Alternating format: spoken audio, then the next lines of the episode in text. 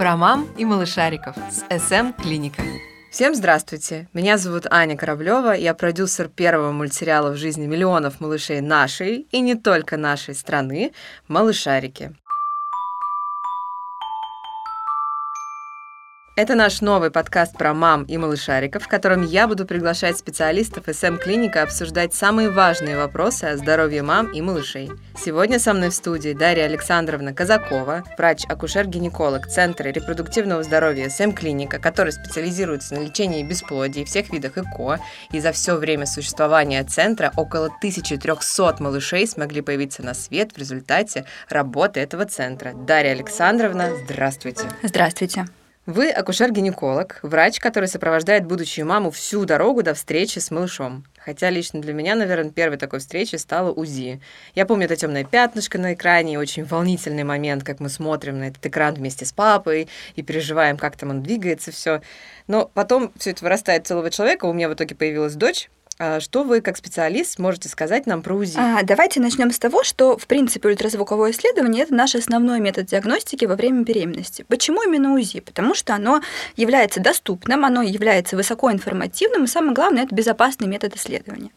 Если мы глобально поделим все ультразвуковые исследования, которые мы делаем во время беременности, у нас есть обязательные УЗИ и дополнительные ультразвуковые исследования, которые а, может назначить врач, если ему нужно уточнить какую-то информацию относительно здоровья будущего малыша. УЗИ можно делать сколько угодно, вот когда просто хочется сходить и посмотреть. Да, это частый вопрос, который задают мои пациентки на приеме.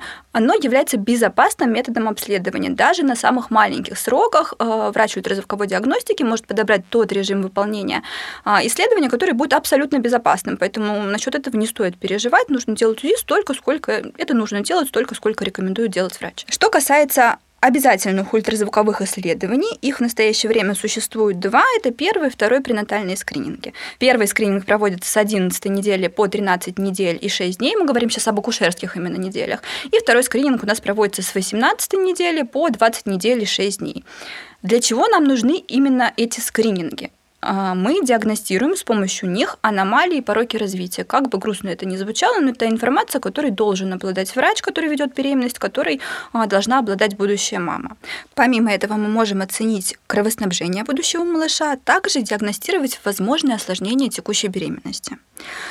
Есть вторая группа ультразвуковых исследований – это дополнительные ультразвуковые исследования. Для чего же их может назначить врач и в каких, в общем-то, случаях? Ну, во-первых, если пациентка к нам пришла с какими-то жалобами, да, например, ее беспокоит там, тянущие боли внизу живота, скорее всего, доктор э, порекомендует провести ультразвуковое исследование дополнительное, чтобы уточнить диагноз, потому что, как мы знаем, не любая тянущая, тянущая боль внизу живота является патологическим состоянием, не любая такая боль требует лечения. Вот чтобы уточнить этот диагноз, оценить, насколько данной пациентке нужно а, назначать какую-то терапию, мы можем порекомендовать дополнительное ультразвуковое исследование. А, помимо этого, с помощью УЗИ мы можем оценить эффективность проводимого нами лечения. Например, у пациентки была небольшая гематомка, а, мы назначили ей медикаментозную терапию, и с помощью ультразвукового исследования мы оцениваем, насколько наша терапия эффективна. А в третьем триместре беременности мы очень часто рекомендуем проводить беременным женщинам, опять же, дополнительные исследования. Для чего? Для того, чтобы определить предполагаемую массу малыша, определить, как он располагается в полости матки, потому что эти факторы могут влиять на процесс родоразрешения. Например, если малыш крупный, если он располагается в тазовом предлежании, мы можем рекомендовать женщине роды путем операции кесарево сечения. Большое спасибо за такой развернутый ответ. Я хочу перейти к своему любимому вопросу. Мне кажется, что это самое интересное, когда ты идешь наконец-то на УЗИ, чтобы узнать, кто у тебя, мальчик или девочка. Поэтому давайте сейчас немножко поговорим про определение пола. Можно ли уже на самом первом УЗИ определить, мальчик или девочка? Насколько точен прогноз? Почему иногда на первом УЗИ говорят, что мальчик, а на втором вдруг оказывается, что девочка? Когда я была беременна, точность сводилась примерно к пятьдесят на пятьдесят, и я как раз попала в ту группу, где сказали, кажется, у вас девочка, поздравляем, потом пришли, а вот у вас Артём. Расскажите, пожалуйста, как влияет, возможно, профессионализм еще врача, который делает УЗИ, на это, и в какой момент можно действительно с точностью до девяноста девяти процентов сказать, кто у нас будет? Ну, в плане того, что можно ли определить пол на первом УЗИ, ну, наверное, зависит от того, когда мы, в общем-то, пришли на первый УЗИ. Да? Зачастую мы приходим на первый УЗИ, как только там мы увидели положительный тест на беременность, и на этом сроке мы, в принципе, даже плодное яйцо не всегда можем увидеть в полости матки. Для первого ультразвука нам важно как раз определить, что плодное яйцо находится в полости матки, найти там эмбриончик, у эмбриончика зафиксировать сердцебиение, и вот этого будет достаточно для первого м- ультразвукового исследования. В последующем, после того, как мы зафиксировали сердцебиение, вот этот протокол первого ультразвукового исследования дает женщине право гордо пойти к своему доктору, акушеру-гинекологу и встать на учет по беременности. В дальнейшем последовательность и кратность, то есть частота выполнения ультразвуковых исследований будет определяться лечащим доктором. И если женщину ничего не беспокоит, доктора ничего тоже не беспокоит, то, в общем-то, как правило, следующее ультразвуковое исследование – это как раз первый скрининг, о котором мы чуть раньше поговорили, который проводится с одиннадцатой по четырнадцатую акушерские недели.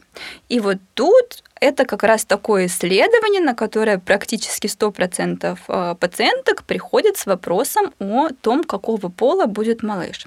На самом деле, во время проведения первого скрининга, если мы его проводим на ультразвуковом аппарате с хорошей разрешающей способностью, а для первого скрининга должны использовать только такие аппараты.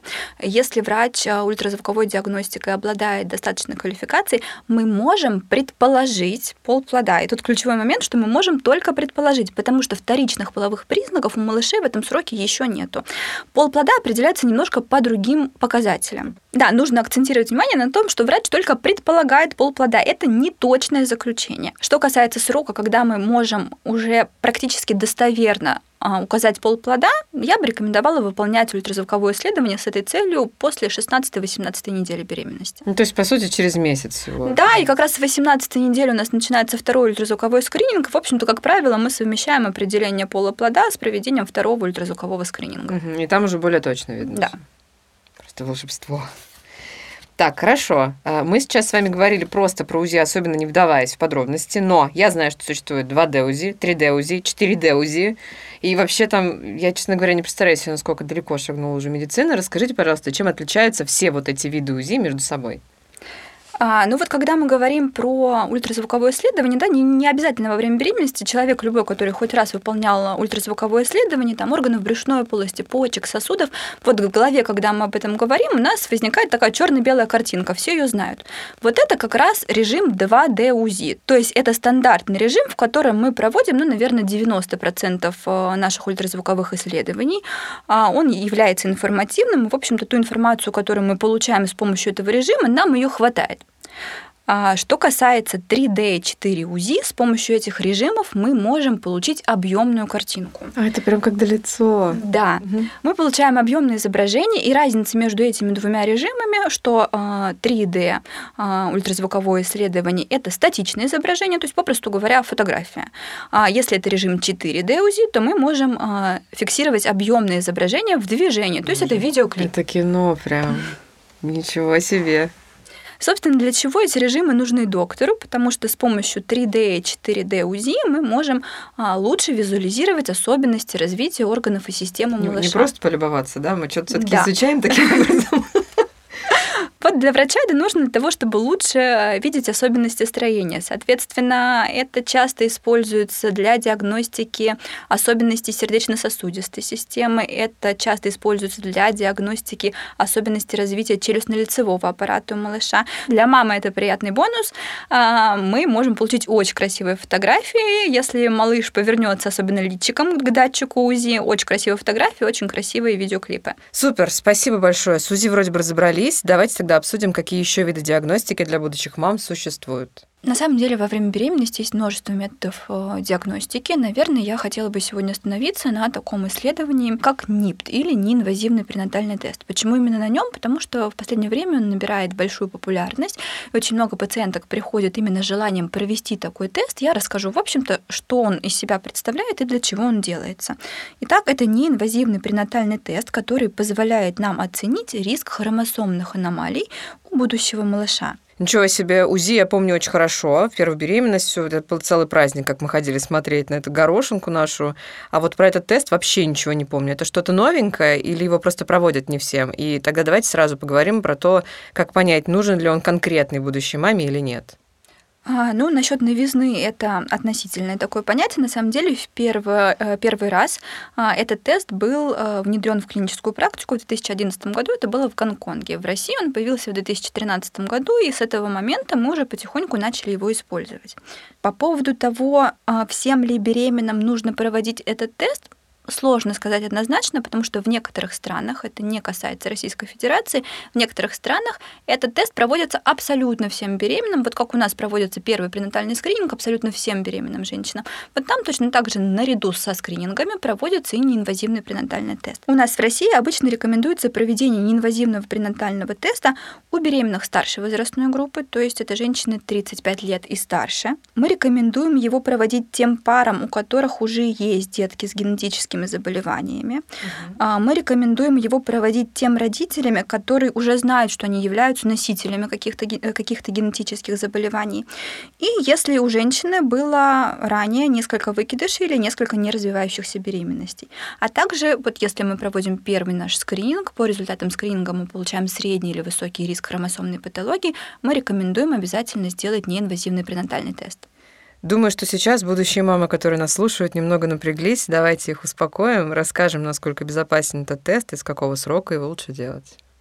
По поводу безопасности можно однозначно сказать, что этот тест является абсолютно безопасным, потому что, по сути, он представляет собой сдачу венозной крови. И все. Да, то есть у нас беременные женщины сдают множество, множество анализов во время, правда, беременности. Они к этому привыкли, они этого не боятся. То есть, по сути, это просто сдача анализа крови. И вот в крови будущей мамы мы определенными методами можем выявить свободно циркулирующее ДНК малыша. И вот эта ДНК малыша выделяется из крови мамы и уже исследуется на определенные параметры. Звучит как магия. Я просто представила сейчас себе, что в крови у тебя свободно циркулирует да, чьё-то ДНК. Да. Круто. По поводу срока выполнения данного теста нужно ориентироваться на лабораторию, которая выполняет данное исследование, потому что каждая лаборатория работает на своем оборудовании, на определенных реактивах, но в среднем это около десяти недель беременности. Ну, то есть не ранее десяти недель беременности. А позже можно? А позже можно. Угу. А можно ли выбрать какой-то один вид исследований? Или только УЗИ, или только этот тест? Вот здесь стоит акцентировать внимание, что эти исследования ни в коем случае не являются взаимозаменяемыми. Проведение какого-то одного типа исследования не исключает проведение другого типа исследования. Очень часто на прием обращаются пациентки с запросом проведения неинвазивного пренатального теста, и логика там примерно следующая. Я сейчас пришла, чтобы сдать этот тест, потому что я хочу быть полностью уверена, что у меня родится генетически здоровый малыш. К сожалению, это не совсем так, то есть нет ни одного анализа, который достоверно бы нам сказал, что у нас родится абсолютно здоровый малыш. Есть ряд генетических заболеваний, которые неинвазивный пренатальный тест не сможет диагностировать. Именно поэтому очень важно не назначать себе самостоятельно анализы, а обсуждать конкретно каждую ситуацию со своим лечащим доктором. И только доктор сможет правильно интерпретировать результаты анализа и правильно подсказать, какие именно анализы вам необходимо сдавать во время беременности. Мы говорим, что не нужно заниматься самодиагностикой, а нужно обращаться к врачу. Большое спасибо. Лично для меня многое в диагностике стало более понятным, а значит, менее пугающим, что очень важно для будущей мамы, потому что, насколько я помню, когда мам отправляют на новые виды исследования, там пугает практически все, особенно когда ждешь их результатов и представляешь себе уже всевозможные развития событий. Дорогие наши мамы, послушайте, сколько нового произошло за последние десять лет. Я вот, например, не знала, что существуют такие тесты и удивительное кино УЗИ про малышей.